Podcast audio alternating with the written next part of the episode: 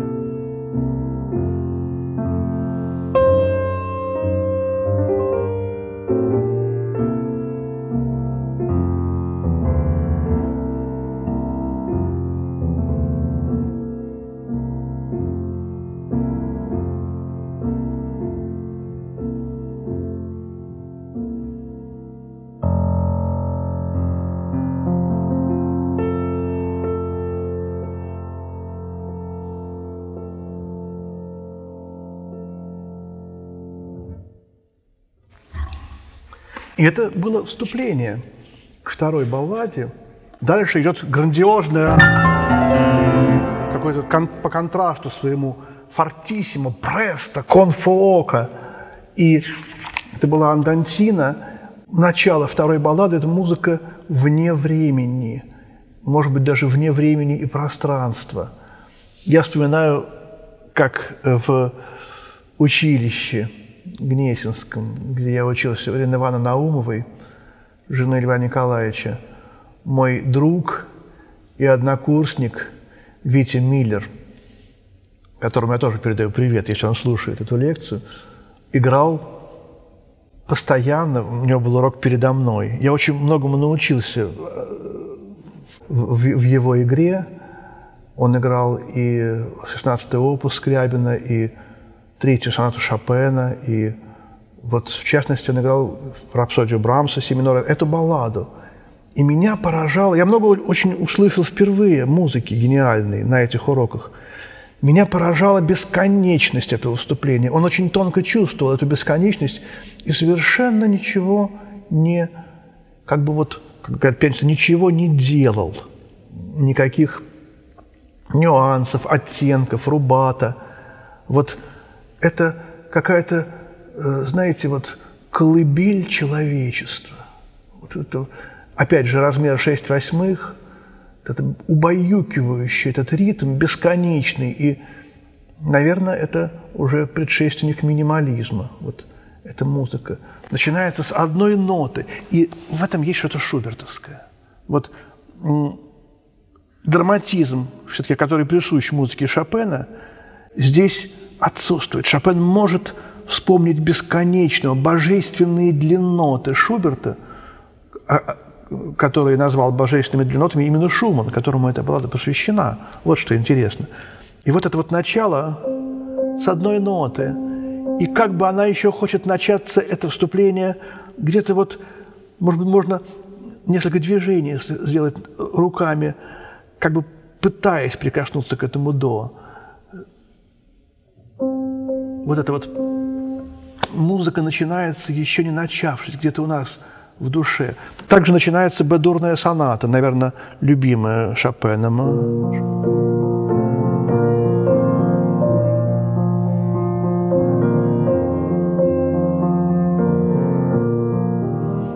Первый же мотив э,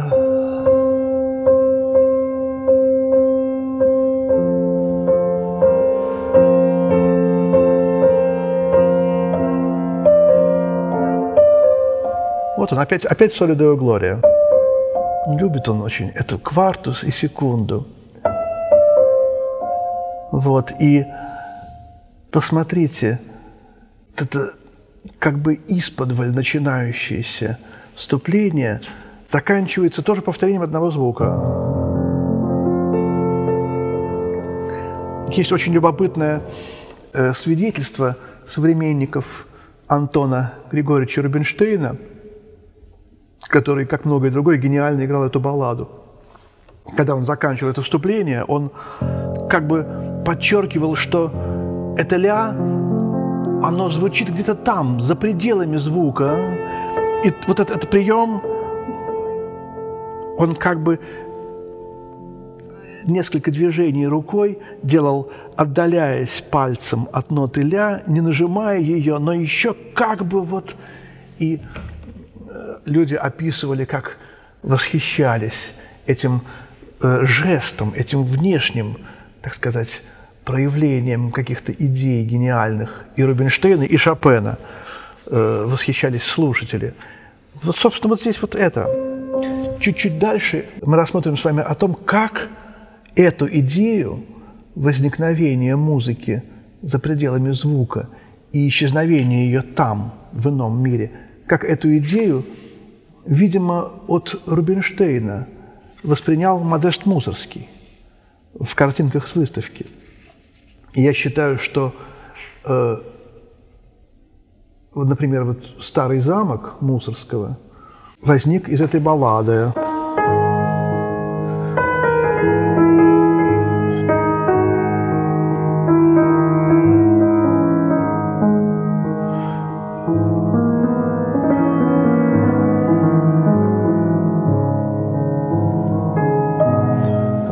Знаменитая, всем известная русская музыка, тоже 6 восьмых, и там тоже есть такие паузы.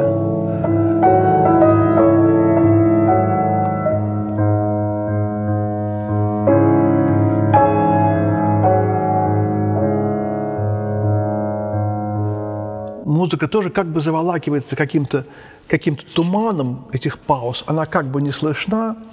Этого Шуберта было уже. Но все-таки это шубертовское Мусорский воспринял через Шопена. После этого бурного, грандиозного э, второго материала, как бы побочная, она, она как бы в ля миноре. Вот можно сказать, конечно, очень свободно трактуя сонатную форму, что здесь главная партия очень нежная, женская, очень э, лиричная, ну просто противоположность тому, чем должна быть вообще по идее у Бетховена главная партия. Мужское, активное, э, так сказать, императивное начало, динамичное, действенное. Нет – а у Бетховена это тоже есть. У Бетховена такие главные партии, например, в 28-й сонате. Вот она, главная партия, которую Гершкович называл побочная партия. Соната, которая начинается с побочной партии. Да? Вот, как бы а, алфавит, который начинается с буквы «Б». Да? Когда в Министерстве путей сообщения, э, анекдотик расскажу, в Министерстве путей сообщения обсуждали, э, как сделать так, чтобы поезда не сталкивались, сообразили, что когда поезда сталкиваются, чаще всего э, страдают последние вагоны. Давайте отцепим последний вагон, чтобы его не было. Может быть, будет лучше, да? Вот что-то вот такое вот в этом духе. И вот здесь именно этот прием называется обращенный контраст. Валентина Николаевна Холопова, тоже замечательная, а, она находит это, конечно, в основном в музыке Брамса, но это есть уже и у Шуберта, есть уже и у Бетховена. И вот он, обращенный контраст. Э, побочная партия, которая должна быть лирической, это просто какой-то совершенно смерч. И откуда он взялся? Вот откуда он взялся. Вот из этого последнего вопля в первой балладе, естественно, это та же идея. Две руки, которые соединяются, а потом они э, э, расходятся. Такая вот какая-то буря, и таких бурь тоже в музыке совершенно до Шопена не было. Эта буря постепенно успокаивается.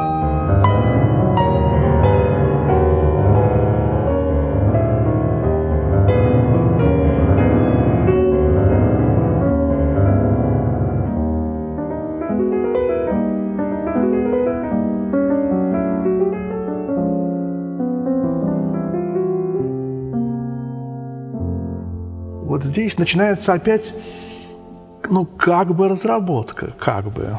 Потому что мы чувствуем, что это все-таки уже как, какая-то не соната. Здесь отсутствуют какие-то связующие, отсутствует что-то что такое главное для сонаты, на что мы не, пока не можем понять. Вот она, опять эта идиллия, как будто бы ничего не произошло. Все дается как-то очень рубленно, как-то очень монтажно. Вот это слово «монтажно» не было кинематографа, но ощущение кинематографичности присутствует. И вот смотрите, с лентанда, замирая,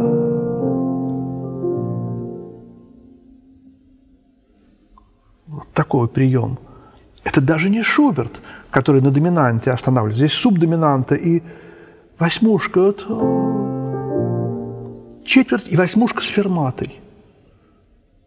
Но ощущение то, что музыка там идет. И она идет, она идет, идет. И, и сколько эта фермата длится, непонятно. Фермата, длительность ферматы э, вещь в музыке загадочная, не написана. Это одна или две или три восьмушки. но выныривает из небытия уже в ля миноре, в той тональности, на которой закончится баллада. Вот это совершенно гениальная пауза. Вот это то, что Мусорский с его гениальностью воспринял и ввел в э, старый замок. И в картинке с выставки. Там тоже есть в прогулке, которая после старого замка. Вот это начинается, там, она именно здесь начинается, но там он э, лишает прогулку двух аккордов. И начинается та-та-та-та. То есть без первых двух звуков, а первые два звука, они должны как бы пам-пам-пам-пам-пам браться в небытии какими-то вот, может быть, даже жестами. Вот эта связь Мусорского и Шопена удивительно совершенно. Я думаю, через Балакирева и Листа дана. Лист, который невероятно любил и понимал Шопена, думаю, сказал об этом Балакиреву, а тот сказал Мусорскому.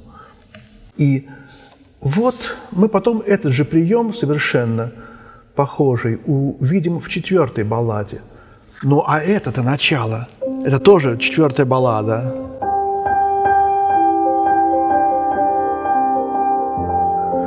О четвертой поговорим чуть позже, но вот здесь именно во второй балладе вот эта связь с Шубертом слышна. Разработка, разработочность заключается только в том, что эта спокойная э, мелодия, она вдруг насыщается каким-то вот э, беспокойством, но не, тако, не таким страшным, бурным, штормовым беспокойством. Опять вот это штормовое беспокойство побочной партии. Это, конечно же, река, конечно же, океан, разбушевавшийся, никакая не река уже, а какая-то, какой-то девятый вал вообще.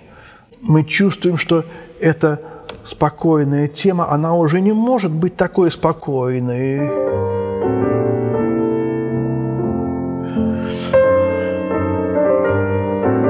Вот здесь вот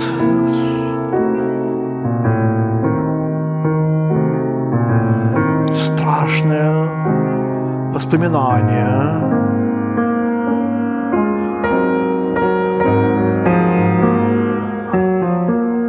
Это наш мотив слава, единому Богу слава.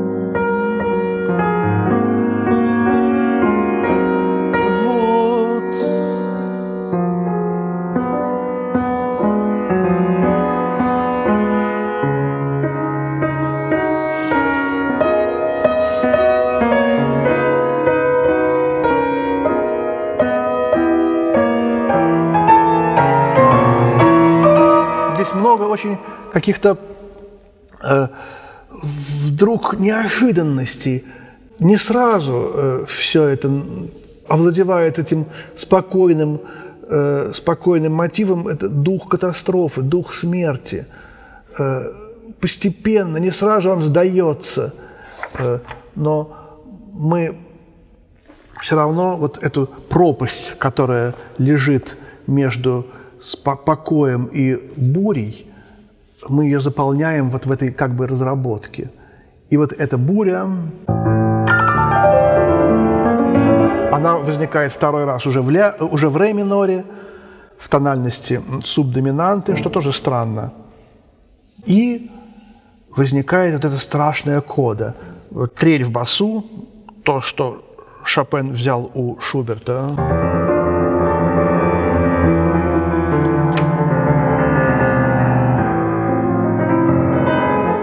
Тоже какие-то есть описания, как это играл Рубинштейн. Конечно, сейчас так играть нельзя. Этот трель он э, играл э, октавами, доходил до нижнего предела клавиатуры. И вот кода, конечно,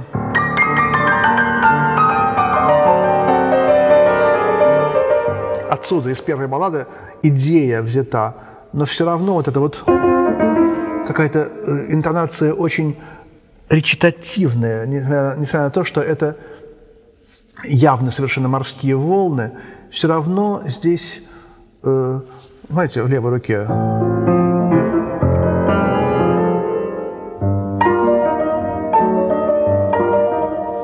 тоже связующая партия первой баллады, безусловно, здесь присутствует. И монограмма Шопена, ЦХ, Фредерик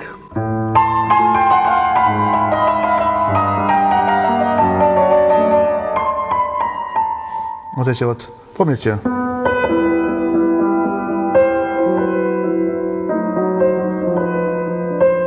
А дальше вроде бы, так сказать, естественное спускание мелодии, но все равно здесь ЦХ, а потом БА. БА, ЦХ у Бах, а здесь ЦХ, БА наоборот. Вот. И э, здесь есть какие-то мотивы, которые скоро в третьей балладе возникнут, но эта кода гениальная, она тоже обрывается на полусловие. И мы слышим уже даже не коду, а дополнение. Нужна обязательно эта концовка, в которой мы вспоминаем эту главную, которая, она не стала главной, она никуда не развелась. И она как бы вот эта та слабость, которая немощь, которая э, сильнее, чем сила. Вот это вот.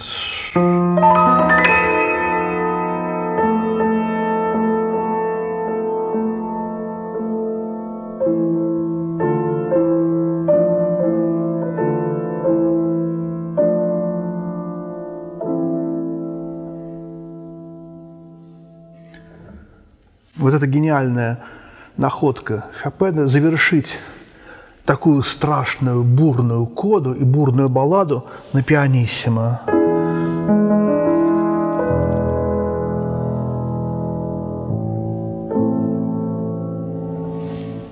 Вот. Э, говорить об этом очень трудно. Вообще о гениальной музыке, конечно, чем гениальнее музыка, тем о ней труднее говорить. Но все равно мы должны пытаться разгадать загадку этой гениальности. Я разгадывал ее очень долго, годами. И вот эти вот какие-то вокруг да около, может быть, блуждания, они тоже нужны. Помните, э, начало фа мажоре, а конец в ля миноре.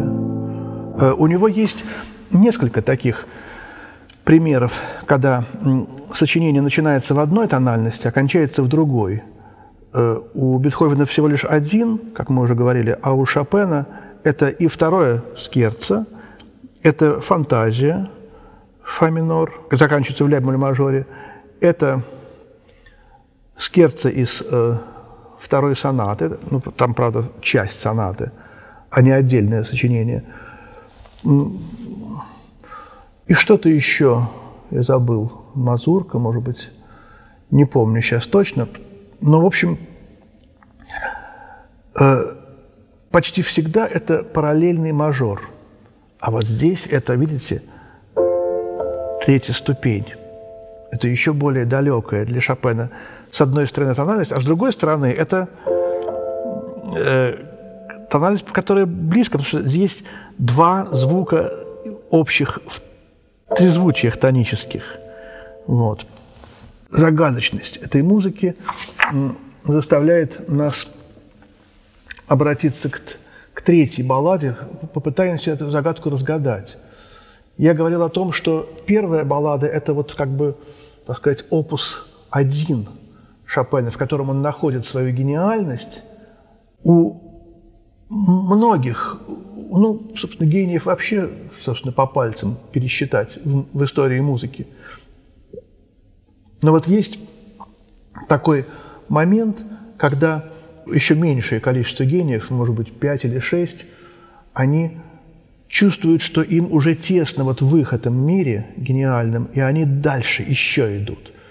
Как Бетховен в поздних квартетах, как Лист в этом своем позднем, так сказать, антивиртуозном периоде, может быть, Бах в искусстве фуги. И Шопен – тоже, хотя он очень мало прожил, всего 39 лет, он тоже чувствует, что вот в этом, так сказать, его мощном, гениальном море, которое он открыл, можно поплыть дальше, можно выплыть в открытый океан. И вот именно примерно начиная с середины сороковых опусов у него начинается, э, у него наступает вот этот вот маленький как бы кризис, 43-й, опус 42-й, там появляется Болеро, Тарантелла, э, Анданте Спионата, и вдруг какие-то новые идеи. Планес, фа диез минор, опус 44. Вот эта баллада третья, какой-то совершенный всплеск каких-то гениальных открытий, новых совершенно э, э разомкнутых форм. То, чего еще в музыке и даже в шопеновской музыке не было. Ну уж, казалось бы, куда гениальнее, чем вторая соната. И куда э, авангарднее и открытая форма. Нет, ему этого мало. Или прелюдии 24. Сочинение, которое всегда будет вечно новым. Нет, он идет... Вот, вот здесь третья, четвертая баллада – это как бы вторая, вторая часть четырех баллад, которая которые делятся как бы на две части. Здесь Шопен нов, Планес фантазия. Э, эти сочинения, которые поздние мазурки, э, четвертая баллада, и вместе с тем как бы консервативная третья соната. Тут все очень непросто и загадочно. И опять модель Вселенной. Все-таки именно в балладах он говорит нам о том, что Бог создает мир, эта идея, э, что Шопен подражает, как Бах, в э, творении своих сочинений Богу, она именно в балладах. В Скерце там все-таки это э, картина ада. Ну, в первом Скерце в основном. Во втором все-таки сотворение мира, я бы тоже сказал. В третьем это мотив природы, Э, а как и в четвертом, самом Мендельсон, Мендельсоновском. Вот. А в балладах, кстати, тоже здесь вот у меня какая-то идея оформлена в первой балладе. Э, идея о том, что все четыре баллады Шопена постепенно делаются, идут от драматизма к лирике, идут от э, театральности к истинности – от, например, первая баллада – это драма, и в ней главное действие. Вторая – это поэма, в ней главное чувство. Третья – философская поэма, в которой мысль главная. А четвертая баллада – это мистерия, в которой интуиция. И вот это постепенное как бы удаление от театральности в сторону э, истинности, в сторону реальности переживаний – Здесь тоже производится скачок. Ну, начало третьей баллады.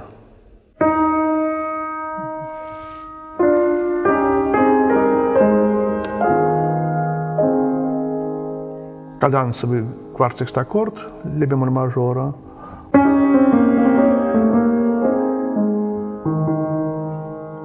И тоники нет. Опять же, он, он же кадансовый.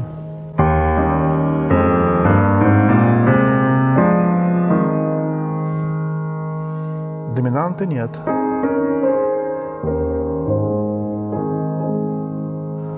Да. А главное – середина клавиатуры и как бы расходящиеся от этого ми бемоля движения. Опять сотворение мира. Бог начинает творить мир из центра. И меня не покидает всю жизнь ощущение, что это кода – что сочинение третьей баллады начинается с послесловия. Вот начать с того, да, жизнь была прекрасна. Или вот так оно все и было. Вот начать роман с произведения, с, с такой фразы. Да, вспоминая то, что было, как бы начинается баллада с того, чем обычно заканчивают. И вот в этом тоже риторичность, в этом балладность, в этом литературность и в этом гениальность, по-моему, совершенно гениальность формы, закольцованность формы во времени и в пространстве. Нет начала и нет конца. И вот об этом же говорил Блок. Мир без начала и конца. Нас всех подстерегает случай. Над нами сумрак неминучий или ясность Божьего лица. Но ты, художник, твердо веруй в начало и концы. Ты знай, где стерегут нас ад и рай. Тебе дано бесстрастной мерой измерить все, что видишь ты. Твой взор да будет тверд и ясен. Сотри случайные черты, и ты увидишь мир прекрасен. Блок и Шопен очень сходны по миросозерцанию, и этот фрагмент из вступления к поэме Блока «Возмездие» нам очень часто читал Сидельников Николай Николаевич. И вот это вот ощущение начал и концов, которые должен художник ощущать, находить в этом мире. Мы не, не помним своего рождения, момент смерти – как-то тоже он настолько далек и неощущаем, хотя она вроде бы должна наступить, но когда и где, и мы не думаем, пытаемся о ней не думать. И вот этот мир без начала и конца, который художник должен преодолевать, безначальность. И вот это делает здесь Шопен. Здесь удивительная совершенно форма – очень сложная, очень далекая от сонатной, хотя она и стремится к сонатной форме, но уже от нее уходит. И это длинное очень вступление. Вот, смотрите, дальше пошло. Эти вздохи. Да, да, это было все.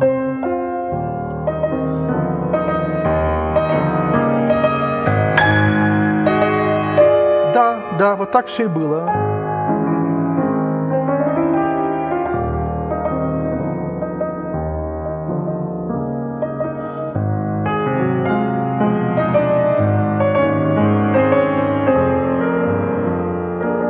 Можем отойти от, от ля бемоля.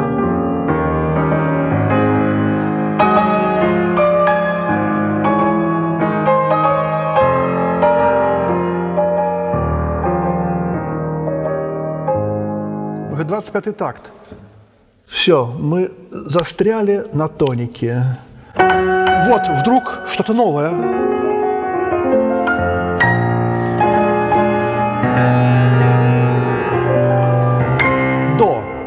А вот третья ступень возникла. То самое соотношение второй баллады. Вот. И мы вдруг опять застреваем на до.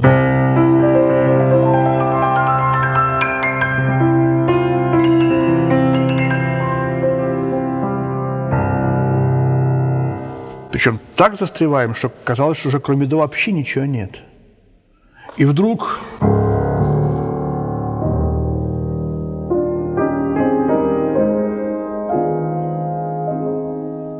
как мементо море. Нет, ты помни, опять нас властно это закольцовывает э, начало.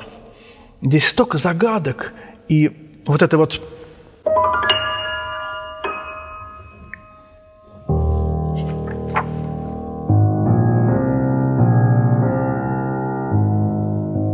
Музыка не понимает, куда идти дальше, бессильно опадает. И очень странный аккорд. Так заканчивается полонез фантазия в лебмаль-мажоре. И ощущение, что баллада вообще закончилась. Друзья, мы пойдем домой, да? И вот в этот самый момент начинается вот с третьей ступени, с до.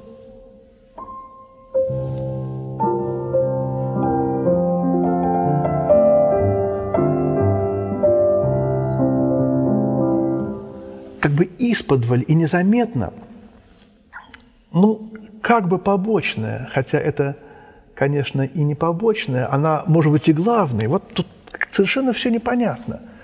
Э, она по месту побочная, а по настроению, вот вступление это закончилось, вот как раз вот самое оно-то все и пошло. И вот этот аккорд удивительный, о котором тоже Нейгауш пишет в своей книге об искусстве фортепианной игры, это почти прометеевский аккорд. Здесь квартовая структура.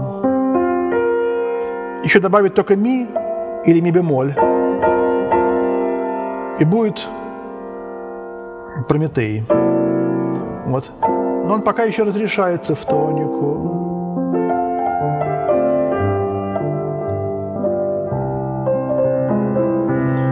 За связь Шопена и Скрябина э, кто-то мне рассказывал, как Нейгаус подтрунивал над сотрудниками музея Скрябина, которые считали, что Скрябин – это гений.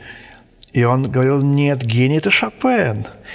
И я вам обязательно подарю, попрошу моих знакомых художников написать э, Шопена в виде Иисуса Христа, который держит на руках маленького-маленького Скрябина, а не наоборот, Скрябина, который держит на руках маленького-маленького Шопена.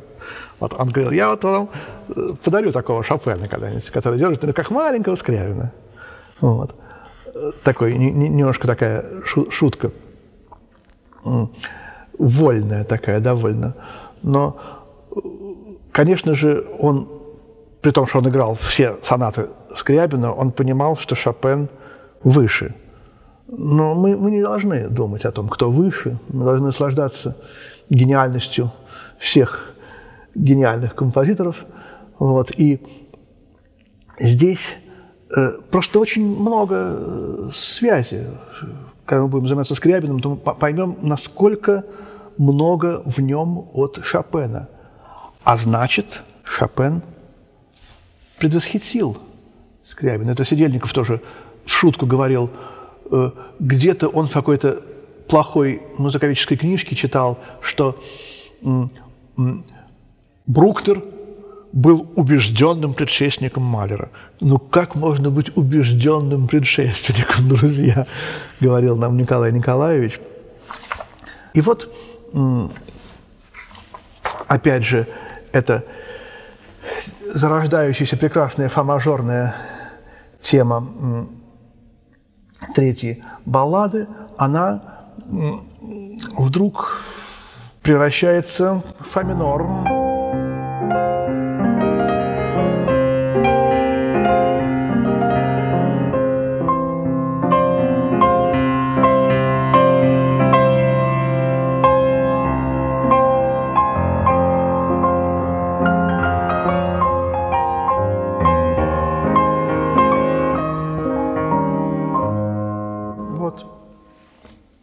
Эта тема. И очень красивая, настоящая. Это, мы уже видим, что это уже главная партия. Но все равно она возвращается еще раз.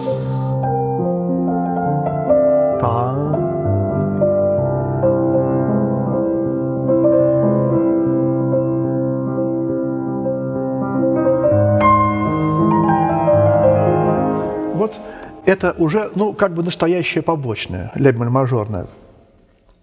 И, собственно, на ней все закончится, но опять же притягивает нас это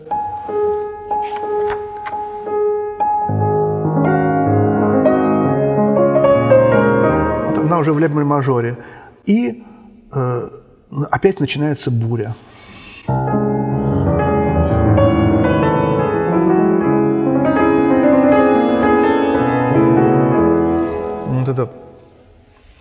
Вторая тема в до диез миноре возникает с этими пассажами внизу.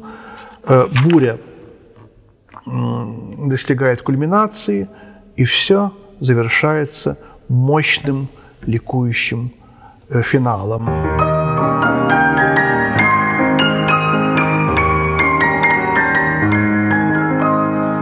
Вот удивительная совершенно по форме баллада, Но это еще не финал. В конце э, вот эта тема как бы заключительной партии о себе напоминает. И э, нет ощущения, что катастрофа произошла. Вот здесь совершенно удивительно то, что это, наверное, единственная из четырех баллад, в которой дан оптимистический конец. Он выходит на новый уровень, он говорит, что я увидел новую вселенную, я увидел новый мир. Этим эта баллада отличается от всех трех. Вот, ну а о четвертой балладе мы поговорим, друзья, в следующий раз. 54-я лекция нашего цикла «Композитор Иван Соколов о музыке» завершена. Спасибо. Всего доброго.